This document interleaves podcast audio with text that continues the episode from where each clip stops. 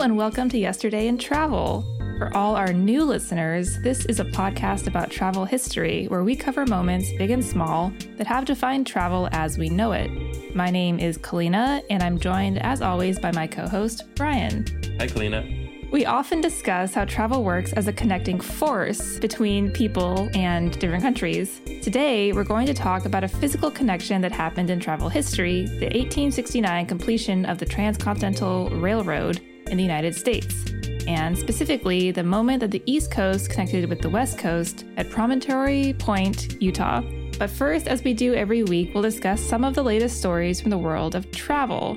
Brian, kick us off? Yes. So, the first thing that I thought to bring to the podcast was that we've finally reached a point. Remember when we used to talk about TSA throughput way back at the beginning of the podcast? Mm, we kind of stopped yes. monitoring it because it wasn't really going anywhere. And yeah, we kind of hit some plateaus, and it's been very plateauy for the most part since around July of 2020. There's been a few spikes. There was a spike around Labor Day, a tiny spike. There was a bigger spike around New Year's and the holidays, the Christian holidays, the Judeo Christian holidays. Hmm. and then there was a big trough again because things have been pretty bad in like the January, February. But ever since well, about a month ago, there's been a pretty aggressive upward curve on hmm. TSA throughput numbers. And we actually finally reached a point where we got to about 50% of the total number of travelers from two years ago. Oh, So, wow. and it's interesting because it's almost it was almost exactly a year ago that everything shut down. It was like March 14th, 15th, 16th. hmm And it's exactly this week also that the line of like how many people are traveling through TSA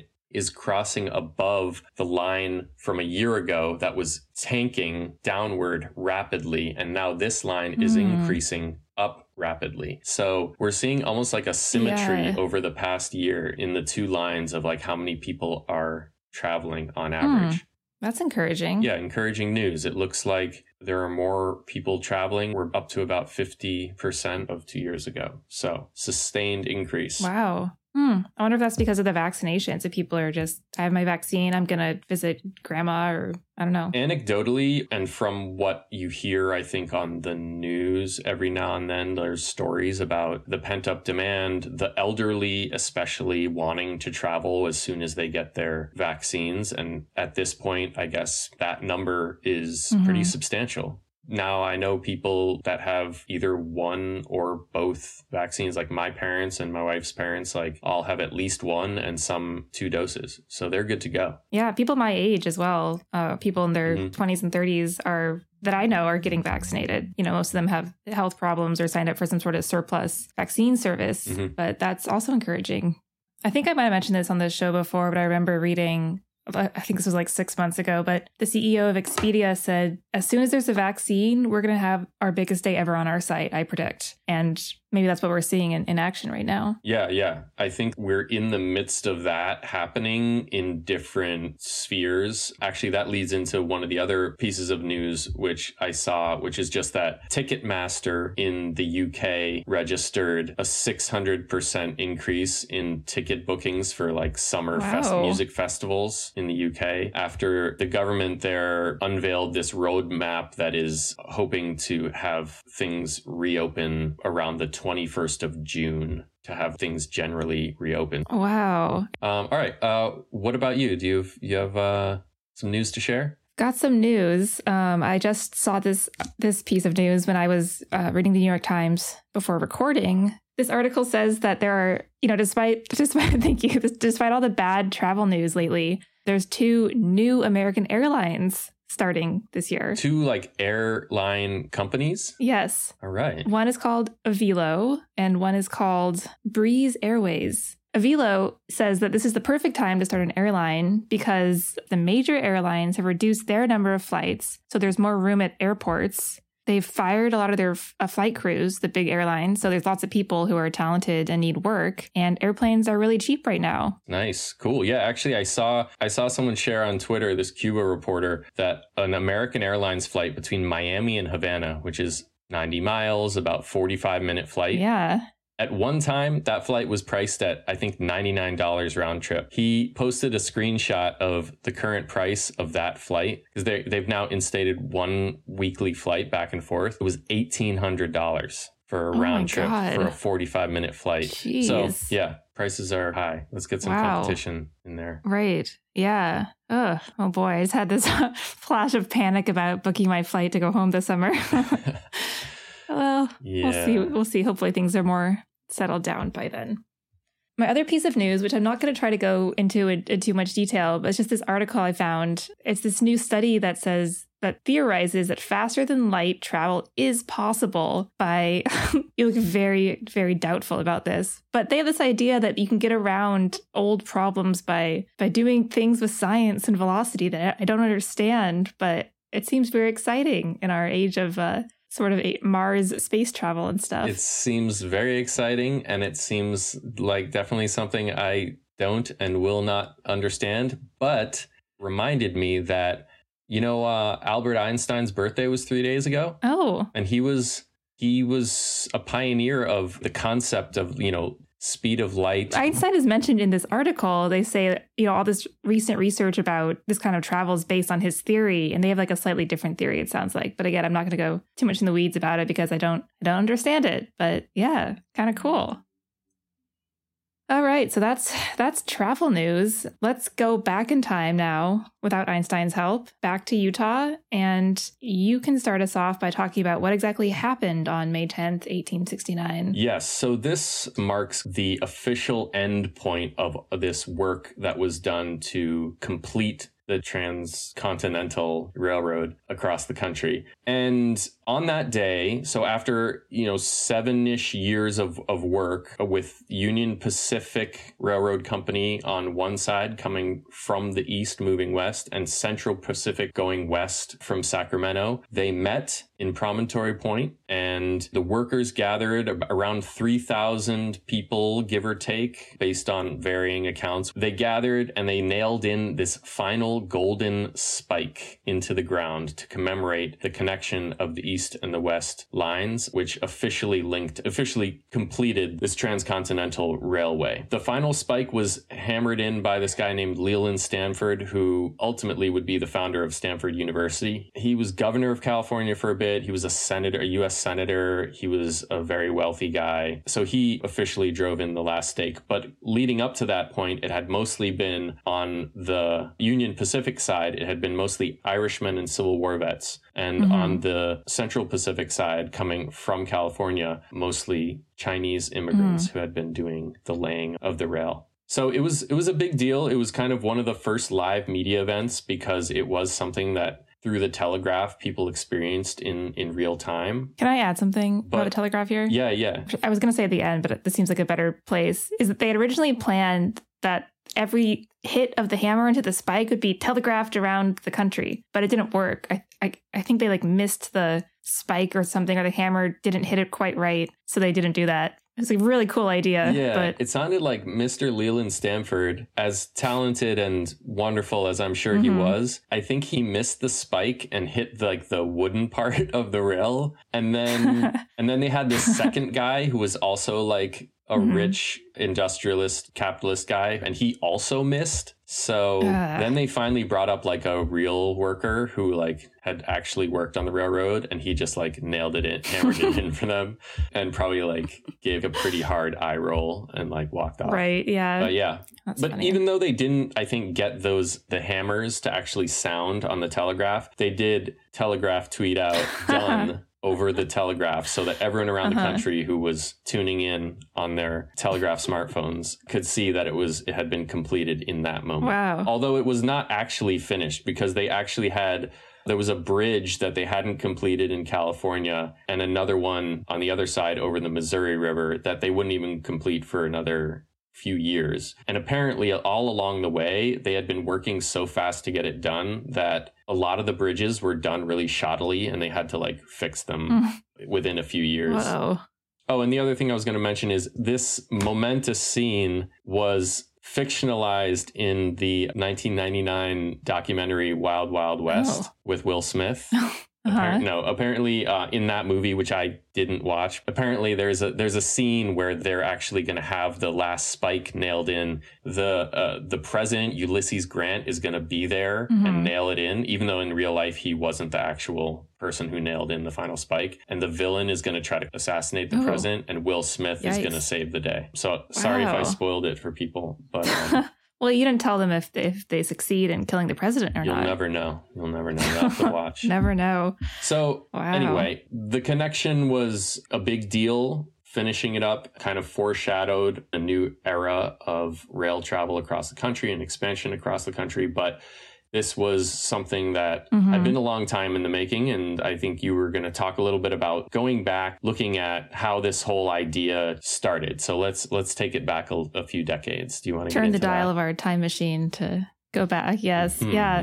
Um, the idea to do this to connect the coasts started around 1832. Um, it was in 1830 that the first locomotive train was going on the East Coast, and during that time there were thousands and thousands of miles of tracks laying on the East Coast, but there was no easy way to get to the West Coast. Meanwhile, there were a lot of people trying to get there from the East Coast, frontiersmen and settlers, and, you know, anyone who wanted to start a new life out in the West. But it was very, very hard. And also, there was the gold rush, so people wanted to go and, and get rich. But if you wanted to go west from the East Coast, it would cost you quite a bit of money, around a $1,000. The trip took five or six months and you had to cross pretty rugged terrain, mountains and deserts and things like that. People could choose to take a ship around the southern tip of South America, but that took quite a bit of time. So that's a trip of like 18,000 miles. Or you could cross through Panama and go up to California, but there was some risk of disease with that route. So And the Panama Canal hadn't been built. So you're crossing Panama but across like a spit of land. Yeah, not an easy crossing. So basically, if you wanted to go to the West Coast, you could, but it was expensive, it was dangerous, and it would take a lot of time. And people did, you know, die in these crossings as well. So, yeah, taking your life into your hands a bit um, with that decision. We've all played Oregon Trail. We all know. I've never played Oregon Trail, actually. Oh, wow.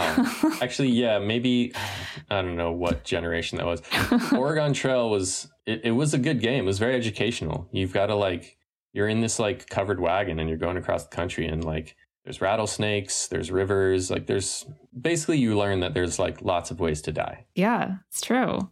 Um, I did read Little House on the Prairie, which kind of gave an idea of mm-hmm. what that life was like.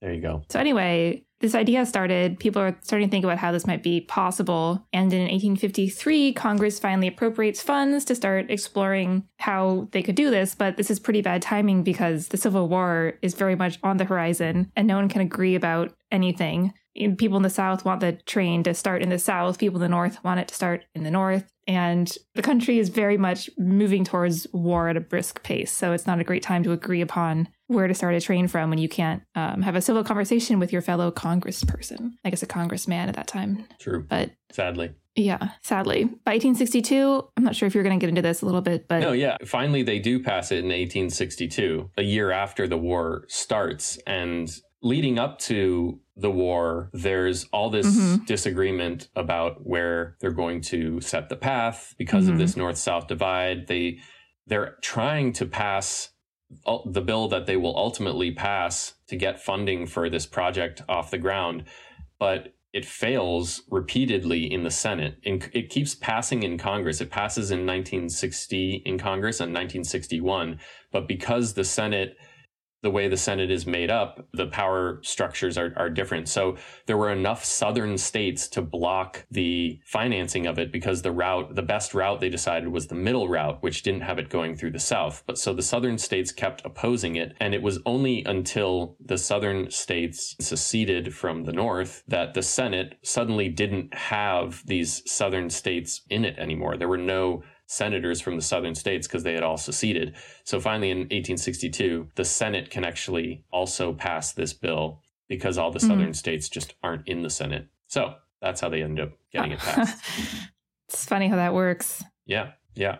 Yeah. Get things done. And the railroad was all entangled with politics at this point. I think yeah, you wanted to right. talk about this. I mean, the problem at the time, I think, is that the railroad was this new and lucrative thing, and the Congress was in charge of creating laws around it and enacting them. So it makes sense that a lot of people got mixed up in weird deals, unfortunately. The example I wanted to talk about came a little bit later. This guy who ran for president in 1884, he actually ran for president before that as well. But anyway, he was the Speaker of the House. His name was James G. Blaine. And when he was running for president in 84, it came out that he had made a law that was beneficial for a railroad company that he had a stake in. And that was a huge scandal. And what they would chant at him at rallies and stuff, they'd say, James G. Blaine, James G. Blaine, the continental liar from the state of Maine.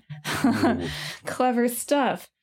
But uh, that basically derailed his entire campaign and hmm. he was seen as a cheat and a scammer and and yeah i think that's a really fun fun little story but that was the end of his political career he lost the White House. And I think just kind of goes to show that these railroads were causing problems for a lot of people in power because the railroad and politics were just intertwined at the time. In a way, it's like any new industry or technology that's like being regulated as it's also growing and evolving and being this like money making economic driving machine and they did, in some ways, try to create a system so that the railroad would get built mm-hmm. efficiently. Like they made it a competition, which I thought was interesting. So they allowed Union Pacific and Central Pacific both the rights to start building from each different end and headed towards each other. And the deal was for every mile of track they laid, they gave them a certain amount of acres of land. This rail company hmm. would then have that land to build more railroad on later on, which is a pretty good system. It, you know, it incentivizes them to build as much as they can, as fast as they can, because they're competing against the other one. And the more, the faster they get, the middle point wasn't determined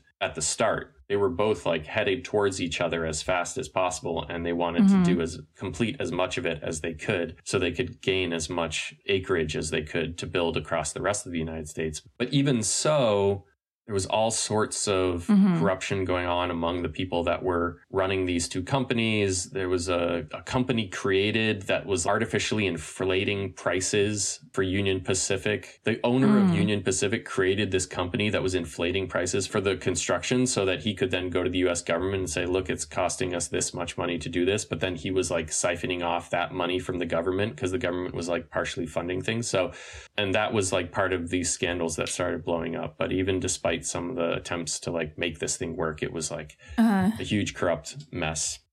One of the other things that I also found interesting was just sort of the nature of the work. So they had mostly Irish and, and Civil War vets on the Union Pacific side. They were paid $30 per month and they were given housing and food. And on the Central Pacific side, coming from California, the Chinese workers also got lodging, but they chose to cook for themselves. Most of them were recent immigrants from China and they didn't prefer American food. So they were just like, you know what? I'm going to forego the oatmeal and whatever else you were making for us. I'm going to yeah. do my own thing. Uh, I found a couple of interesting things about the Chinese workers too.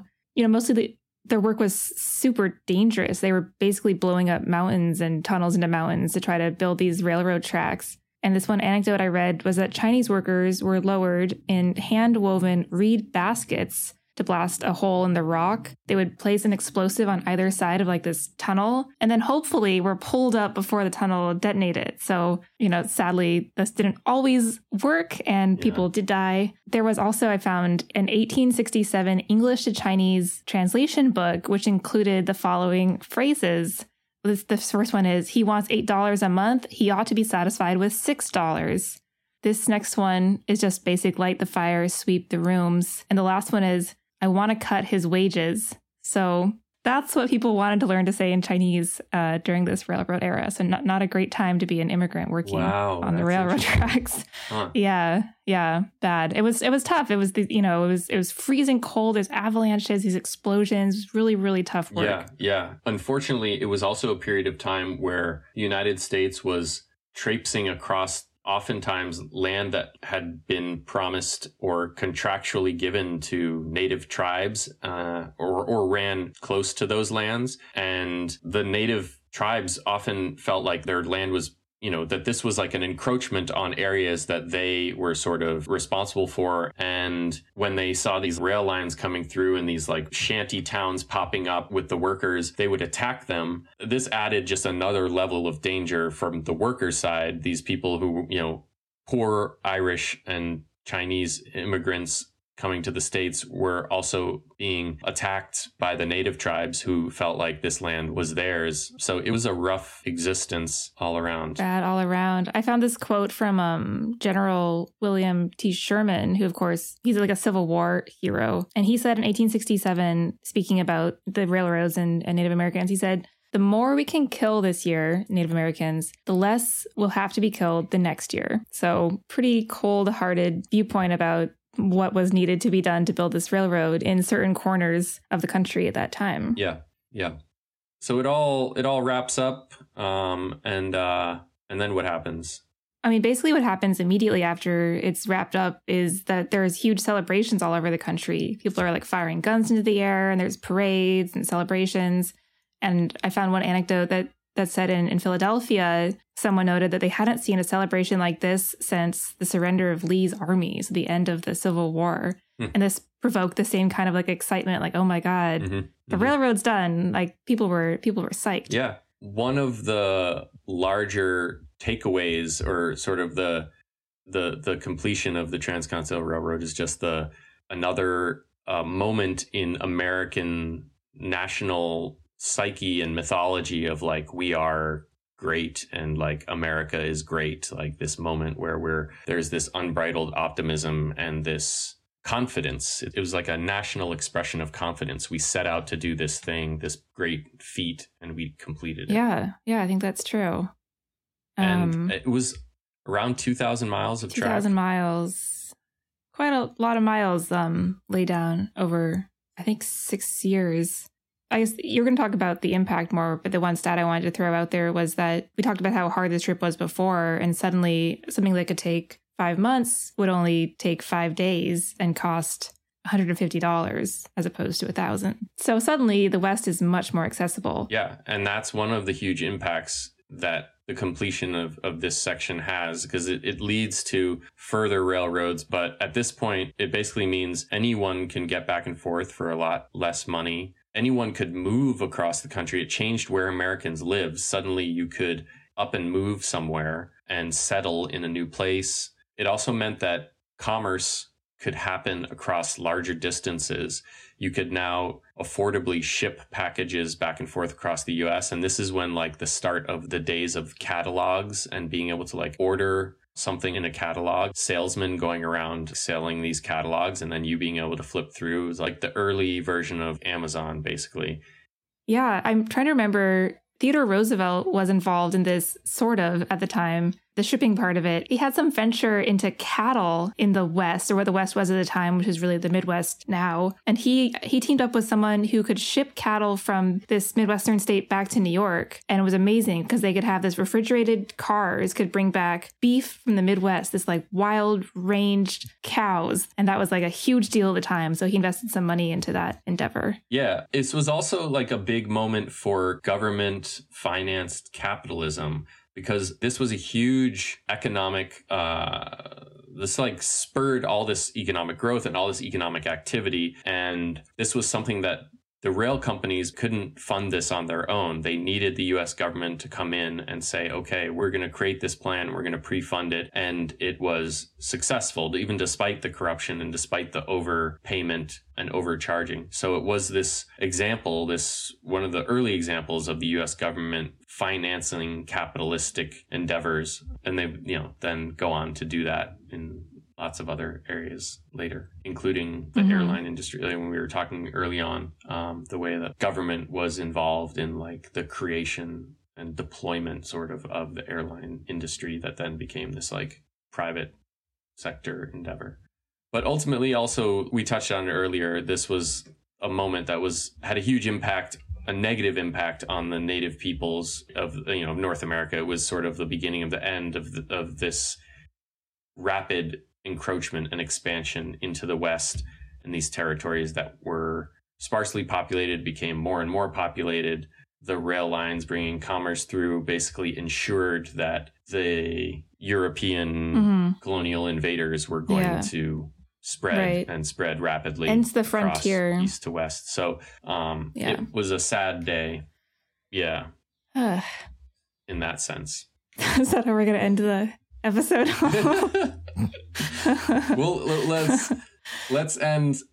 Let's. It's good to dwell yeah, on that actually, but we, let's end on so Jules Verne, Around the World in 80 Days, was written soon after this happened, maybe a decade or two or so. And the book was partially inspired by the completion of railroad because all around this time when the railroad was completed, the Suez Canal was also being completed, and this long railway that the British were building through India was completed. And those three things were the final pieces in the puzzle to being able to actually travel around the world efficiently without it taking months and months and months. And the US portion was a huge, a huge part of it. But anyway, the book is about this British guy who bets money and then takes this crazy trip where mm. he goes around the world and he takes the transcontinental railway across the US. He goes through the Suez Canal, he goes through India on the newly built railway there. So mm. Yeah, I think that's huge. Like it's, you know, we talked we talked before about how travel has made the world so much smaller and this was a huge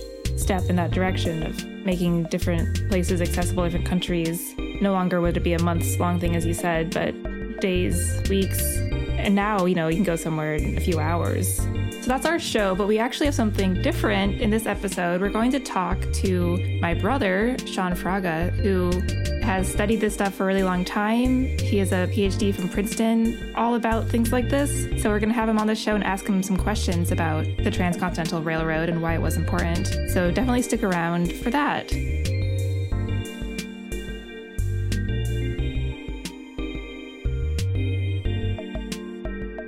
All right, so now we're moving into the discussion portion of the episode.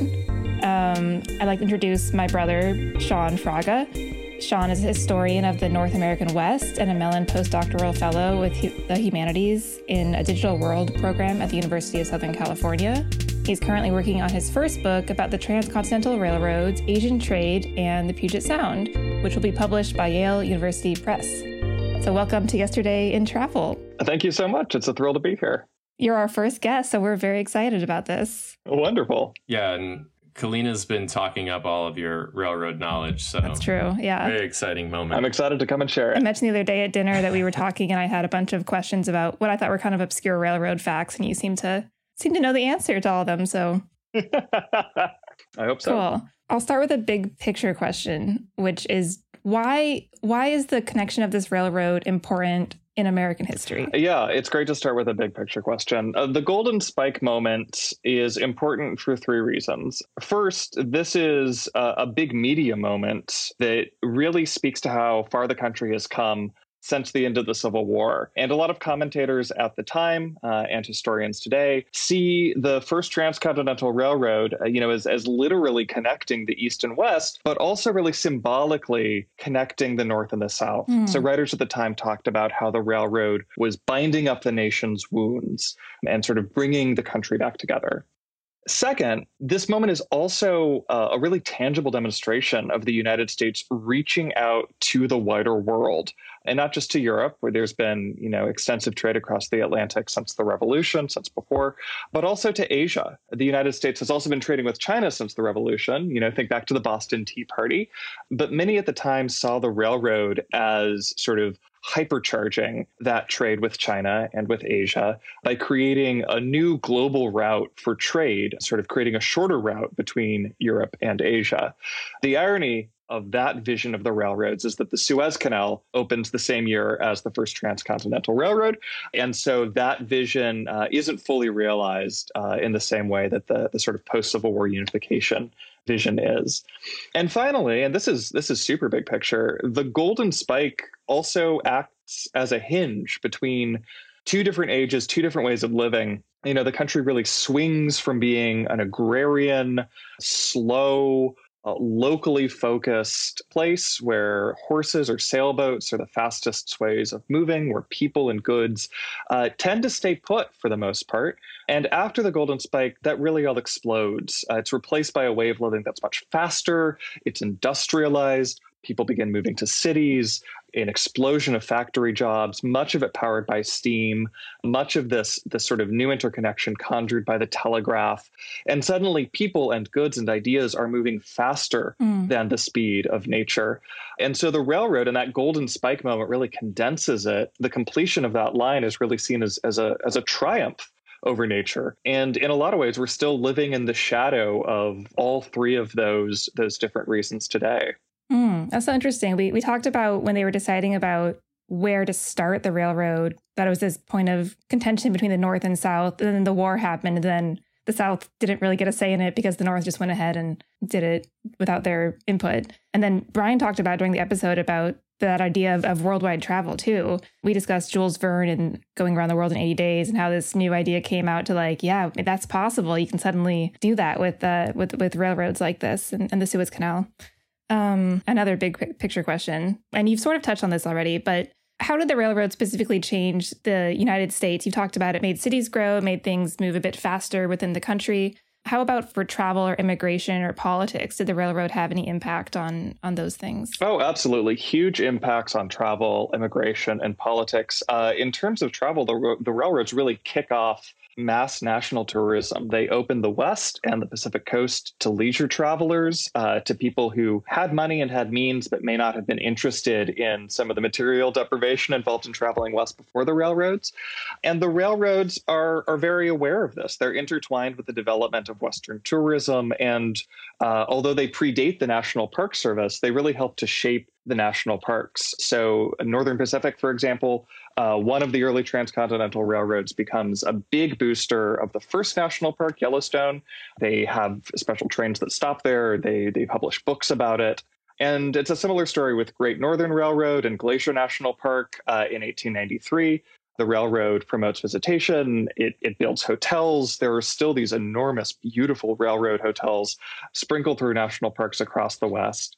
The Atchison, Topeka, and Santa Fe is involved in developing uh, the Grand Canyon, and so the the railroad saw tourism as a source of income, and and in order to really fully realize it, needed to have places that people wanted to visit along the route. So to encourage tourism, they were heavily involved in developing and promoting what became many of, of these iconic national parks in terms of immigration, there's there's sort of two different stories depending on on which end of the rail line you look at. Central Pacific, which built the western half of that first transcontinental line, about 90% of Central Pacific's workforce was Chinese. Uh, and in terms of raw numbers, that meant between 8,000 and 15,000 Chinese people, all of them men, as far as we know, were building the Central Pacific at any given time. And uh, about 20,000 Chinese people worked on the railroad overall. And it's the same story with the next two transcontinentals built. The Western workforces are majority Chinese. And after these railroads are finished, many of these Chinese workers find employment elsewhere along the line. They take the skills that they've learned in building the railroad, they spread out across the country. They go into Tennessee, Alabama, New York, into the late 19th century and and helped to build other railroads elsewhere in the United States. And so that first rail line really catalyzes Chinese immigration in the the, the middle of the 19th century. At the other end of the line, um, in relation to to Europe, the railroads really open European immigration uh, by making it easier for immigrants from Western and Northern Europe to travel directly from their homelands, from Finland or from Germany or from Ireland, to open land in the American West. Uh, the railroads are funded by the government through land grants. So the way that the U.S. government gets these railroads to, to build these extensive networks is by granting them land instead of money, with the understanding that this land will become valuable once there is a railroad running through it. And so the railroads, as companies, all set up land departments where they sell this land that they've been granted back to prospective immigrants who then, uh, as farmers or as merchants, become customers of the railroads. And if land departments are, are sort of what they're doing within the United States, they also all set up these bureaus of immigration, which go out across Europe, often centralized in London, and then with branches sort of elsewhere in Britain, in Germany, in Holland, across Scandinavia. And agents would promote settlement in the United States through newspaper advertisements, through brochures, through posters, working in the local languages. And they have a vested interest in promoting the West as a place where the land is healthy, where it's easy to grow crops, where it's easy to make money, and where life as a farmer will be pleasant and and rewarding in a way that it maybe isn't in Europe at the time. Um, Quickly on on immigration, um, you're saying that the railroads are what allow there to be sort of enclaves of Scandinavians in Minnesota and Germans in rural Pennsylvania and those sorts of things, like these larger national migrations of, of groups of people that are kind of attracted by agents going out and, and bringing people from certain regions of Europe all to a similar region in the States?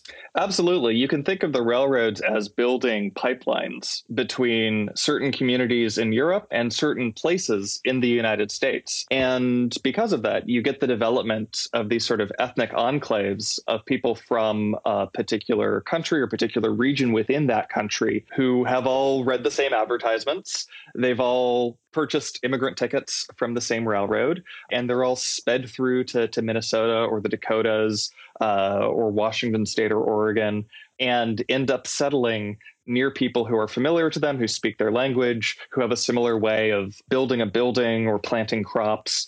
And so the, the railroad sort of served to transplant many European communities into the, the upper hmm. Midwest. Mm. I have another question about immigration too, actually. And if you don't know, we can move on. But wasn't the Chinese Exclusion Act in the 1880s? And 1883. was that an, an like did the railroad impact because suddenly there were all these Chinese workers around, and was that that act sort of like a xenophobic response by American policymakers, or do you know much about that? Um, I do. Let me see. Let me think about where I would want to start with that. So by the early 1880s, Chinese people have been migrating to the western United States, first to, to work the gold fields in California during the gold rush in the late 1840s, uh, and then to work on the railroads across the 1860s into the early 1870s. And their use by these corporations, their employment as laborers, was seen by many white workers at the time as undercutting some of the privileges of being a white working man. The railroads paid the Chinese workers much less than they paid white laborers, and many white people in the West at the time felt particularly economically threatened by this. And that builds over time. Uh, there are a number of, of sort of increasingly violent encounters between white people and Chinese people across the West. And it culminates, as you said, in the 1883 Chinese Exclusion Act, which attempts to limit immigration from China to skilled laborers, merchants, students, people who who are, are, are sort of more than common working men. Mm. And this is this sort of backlash to Chinese immigration is bound up in the the story of the railroads.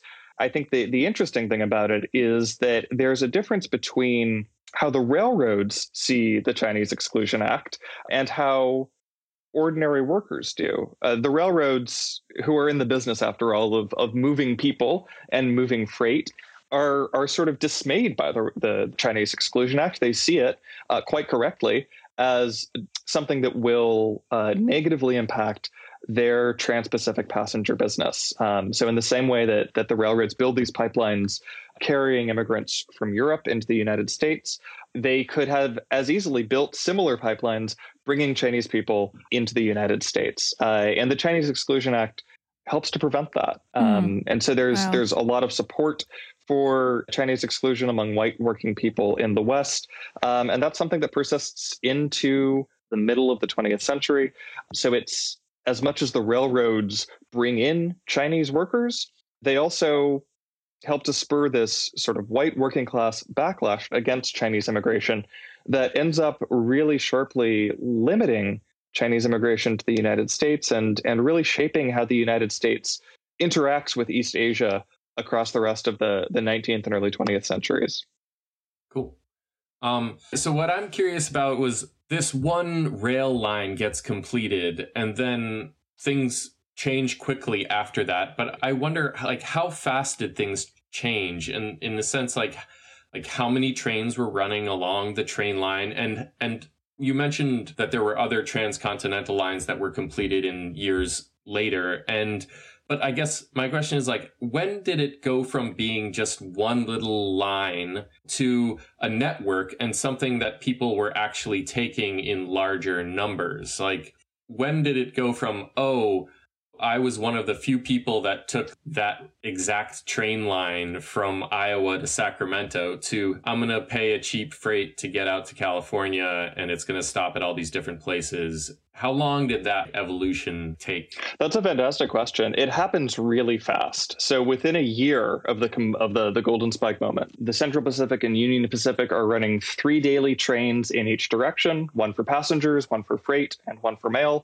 uh, plus an express train that they call the the hotel train that made limited stops. So in that that early period, just a year after the golden spike, you have about six or seven trains running in each direction at any given time. And at that point, it still takes a number of days to cross the country. From San Francisco, it took about four days to reach Omaha, about five days to Chicago, or about six days to New York. By 1876, so this is less than 10 years after the Golden Spike, an express train makes the run from New York City to San Francisco in 83 hours and 39 minutes, which is about three and a half days. and travel times kind of stabilized there around um, around four days to cross the country. And these railroads you know they they keep building the network keeps developing into the 1890s so the first line is the only transcontinental line for let me do the math here until 1881 so just about 12ish years until the second transcontinental line, the Southern Pacific, opens in 1881. But that first line really catalyzes travel. Like I said earlier, it opens the Pacific coast to a new type of traveler, to a leisure traveler.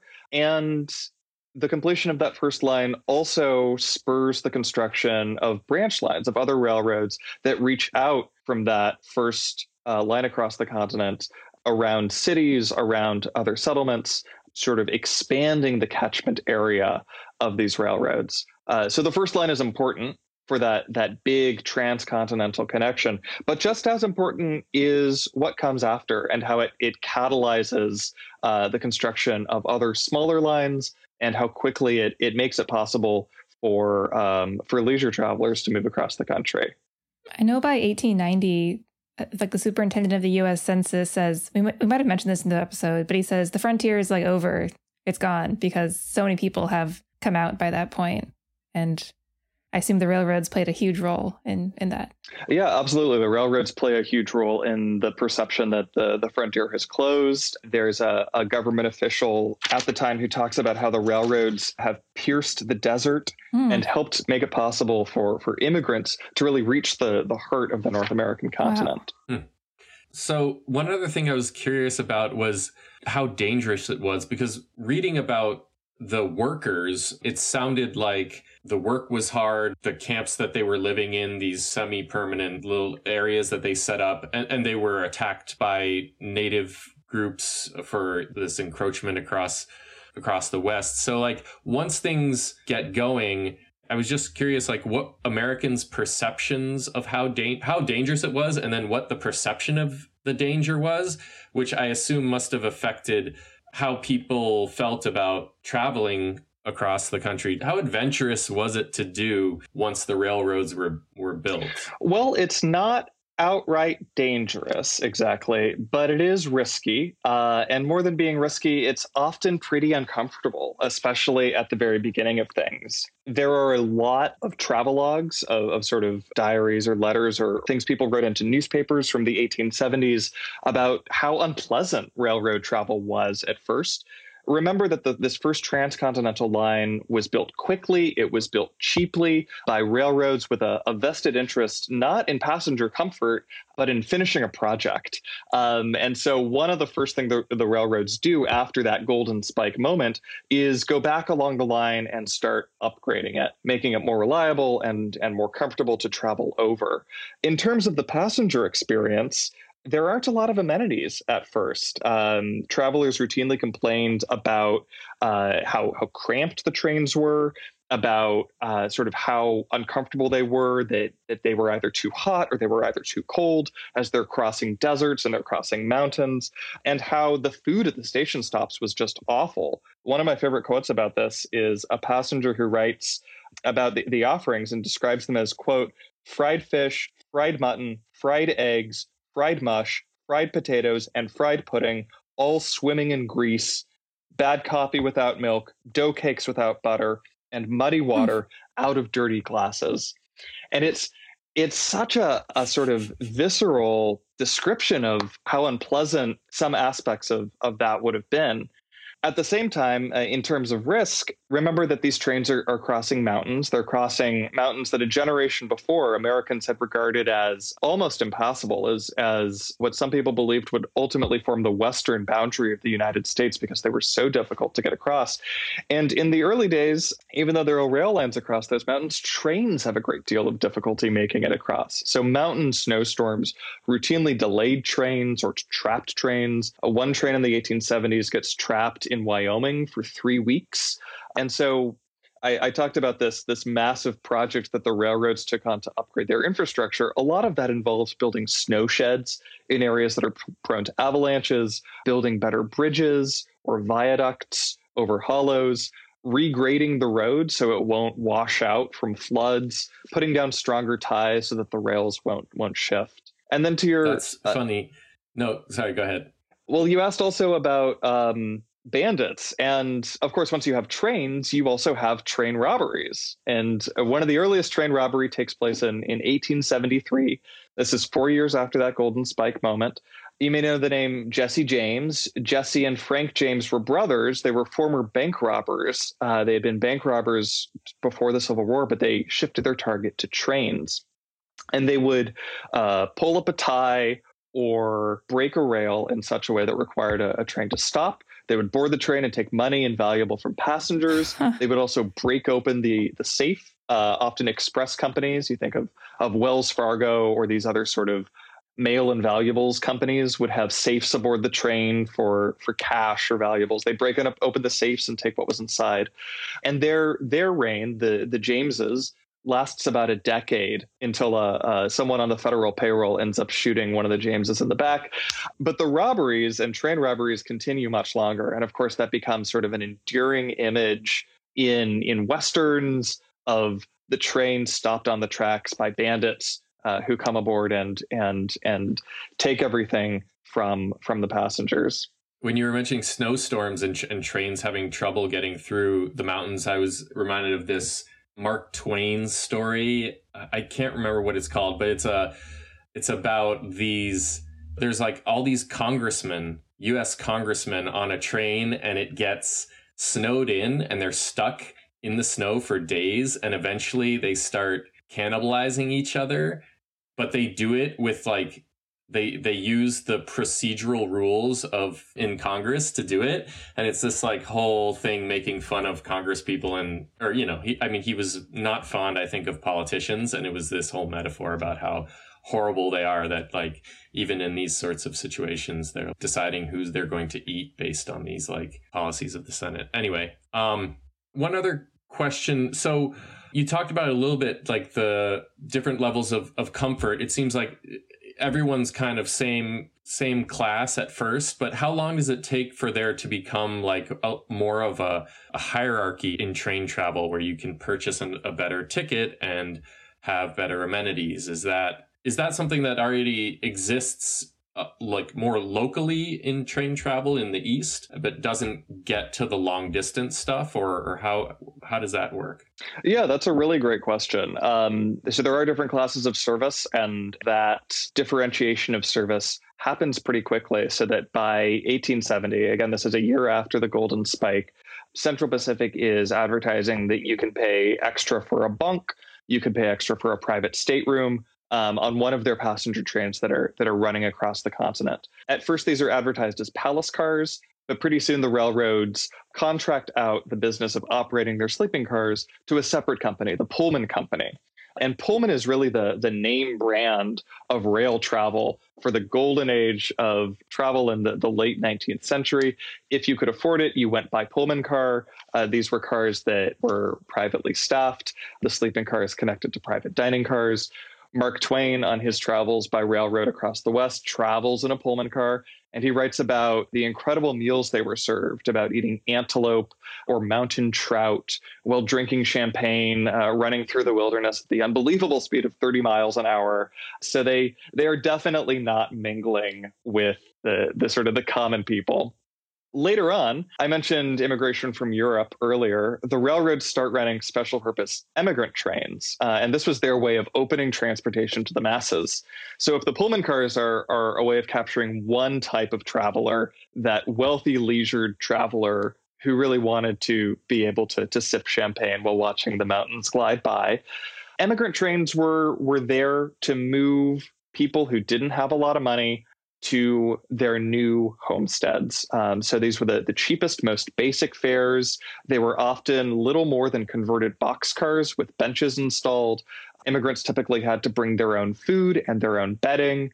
But railroads did provide a generous freight allowance, thinking that if people were, you know, moving halfway around the world to set up a new household, they'd want to bring uh, uh, a lot of goods, a lot of household goods with them. And so across the late 19th century, thousands of families from Western and Northern Europe cross the Atlantic Ocean. They land at Ellis Island. They cross to New Jersey and they get on trains going west in these immigrant cars. And if we if we sort of expand the scope out one level further in terms of these these different ways of traveling, of course, once you have trains and freight trains, once you have boxcars, you also have tramps and hobos hopping boxcars to travel the West. And particularly as the railroads make it possible for sort of enormous industrialized single purpose industries to develop across the West. I'm thinking a lot of copper mining, for example, in, in Arizona, uh, places that rely sort of on a large labor force that has regular turnover. People start hopping hopping freights uh, in order to, to crisscross the country there aren't a lot of good numbers for for how many people travel that way but i can tell you that in the four years between 1901 and 1905 there were about 25000 accidental deaths uh, of people hopping train cars and, and traveling this way which gives you some sense of how popular an option that was for people who didn't have a lot of money to to still harness the the benefits of rail travel even if they they weren't sitting in a pullman car even if they weren't dining on antelope Wow. That's crazy. In in the episode we talked about how excited Americans were at the completion of the railroad. Specifically, one anecdote about how in Philadelphia, I think someone wrote that it was like it was like the day the Civil War ended and General Lee had surrendered. There's like big parades and guns going off and stuff. So how did how did Americans view the railroad? Did they see it as an enduring triumph for yeah it's a really good question. Uh, the way that americans view the railroads changes pretty quickly. So you're right that at the beginning especially around this golden spike moment there was a lot of enthusiasm commentators write in, in really in rapturous terms about the railroad about what the nation has accomplished. This is a really huge thing. It's a massive infrastructure project. It's taken years. It's taken thousands of workers it's it, it changes the size and the shape of the united states but for many Americans, this enthusiasm really quickly shifts to resentment, especially in the West. The railroads controlled almost everything. Remember, they, they hold these massive land grants, which they need to sell off to farmers and merchants who then become their customers. And so the railroads, when they're opening these immigration pipelines to Europe, when they're placing stations along their routes, they are really guiding the settlement of the American West to their own benefit. Um, so after they've established these towns, they set freight rates to move, you know, consumer goods into these places, to move whatever the product is from the farms or the mines out of these places, and they keep a really tight hold over freight rates in a way that is designed to primarily benefit them, uh, these massive national corporations, rather than the local communities. And so what happens in the the decade or so, decade and a half following the golden spike, in a lot of ways, the West becomes a commodity frontier that's controlled by Eastern interests. So, if the railroad, uh, by providing this transportation across the West, opens it up to movement um, and people from the east. It also makes it easier for people from the east to, to take things out of the west. So that copper boom in Arizona that I, I mentioned a moment ago is controlled by companies in San Francisco, in New York, or Philadelphia, places outside of Arizona that are interested really in extracting the wealth. And at the same time, where there are railroads, there is money, and and where there's money, there's corruption. And so there's there begins to be this sort of slow and steady drip of stories about uh, railroads bribing Congress people, the kickbacks from their subcontractors to the executives. But at the same time, the railroads are seen, sort of like Wall Street banks today, the railroads are seen as too big to fail. And so over time, that, that public resentment builds. The railroads are seen as octopuses. They have tentacles everywhere, spread into every little community, and they are increasingly strangling ordinary farmers and workers. I mean, by the 1870s, uh, Southern Pacific, before it builds its line across the continent, when it's centered in California, Southern Pacific controls something like 80% of rail traffic in California. And American resentment over this, as the public sort of sours on railroads, that backlash to the power, the economic power that the railroads hold, really fuels the progressive movement in the late 19th and the early 20th century. Um, and a really tangible, visible manifestation of that is the 1887 Interstate Commerce Act. Um, so this this follows pretty quickly on the completion um, of that first transcontinental line. Uh, and the Interstate Commerce Act is a way of regulating freight rates so that the, the, the railroads are limited in some ways by government power, and the government is expected to sort of uh, to be the voice of the people and to protect them from the railroads. So within about a 20 year period, the railroads go from being a, a technological marvel to being seen as these these economic overlords with with too much power, these octopuses that Americans are are become very eager to rein in. Yeah, or yeah, it's similar to sort of the way um, net neutrality. That's that sort of debate around who who's allowed to charge for what levels of internet access as the internet goes from this thing that's like whiz bang wow cool to like we all need it to survive and everyone views it as this thing that they have a right to as opposed to just an added benefit to having a personal computer you know? Exactly and it's the same dynamic with the railroads. Uh, as you said they go very quickly from being a, a technological marvel an incredible achievement um, to being more like a utility, something that everyone depends on in their daily life. And because of that, the Americans very quickly pivot to the government as something to, to regulate the railroads and and make them serve the public. Hmm. We sort of maybe touched on this when you talked about how railroads were seen maybe in films as being like blown up by bandits and things like that. But are there any misconceptions you can think of about the railroad, either in, in popular culture or history, that came out? Yeah, I think the biggest misconception about the Transcontinental Railroad is that it is seen as an American project. I talked a little bit earlier about how railroads, um, not just the first one, but uh, all of the, the railroads building across the West, relied really heavily on Chinese laborers to build these railroads. And more than that, these companies had global aims. We think of them as American companies, and we're familiar, I think, uh, with all of the big impacts, uh, the ways that they reshaped American politics, Amer- the American economy, the American I- environment. At the same time, these are corporations that are, are looking out to the wider world. Uh, and many of them have this goal of using their rail network across North America to divert trade between Asia and Europe to carry that trade and, and to provide a, a, faster route for it for trade that would otherwise have to go around the tip of Africa or around the tip of South America. And so, while the railroads, um, and especially this golden spike moment, this completion of the first transcontinental railroad, while these are, are rightly seen as a domestic triumph, there's also this global element to them. Uh, the railroads are very much part of the steam powered globalization of the 19th century. Uh, you mentioned Jules Verne, Around the World in 80 Days, and the railroads make it possible for a private citizen, you know, who is not a head of state, just an ordinary civilian who happens to have some money, to circumnavigate the globe, to go all the way around the Earth, which is something that until the middle of the 19th century, until steam power and until these railroads, uh, was something that was really restricted to military or scientific expeditions, to people who who invested a lot of time and energy and money. Um, and the railroads really open up that kind of globalization that we're still living with today. Cool. Man, so interesting. Is there any other anything else from this period? Any other anecdotes that are your favorites or just around this this time period and what was happening with railroads. Yeah, any other interesting stories? One of my favorite things about early railroad history is that railroads spurred one of the first fast food companies in the United States, Harvey Houses. Uh, these were this was a company founded by a man named Fred Harvey. I talked earlier about some of the terrible food that railroad travelers encountered um, at station stops. And Fred Harvey really smartly saw this terrible food as a business opportunity. So he partnered with railroads. He built his Harvey houses at or next to railroad stations. Uh, they were all staffed by young women, uh, by these waitresses who often lived above the Harvey house.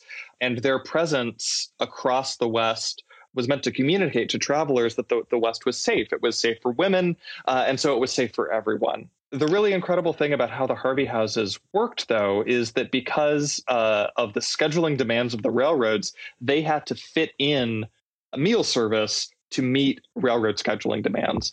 So a train would sometimes send food orders ahead by a whistle signal. So if you were given a, a choice of what to order on the train, it would be ready when your train pulled into the station.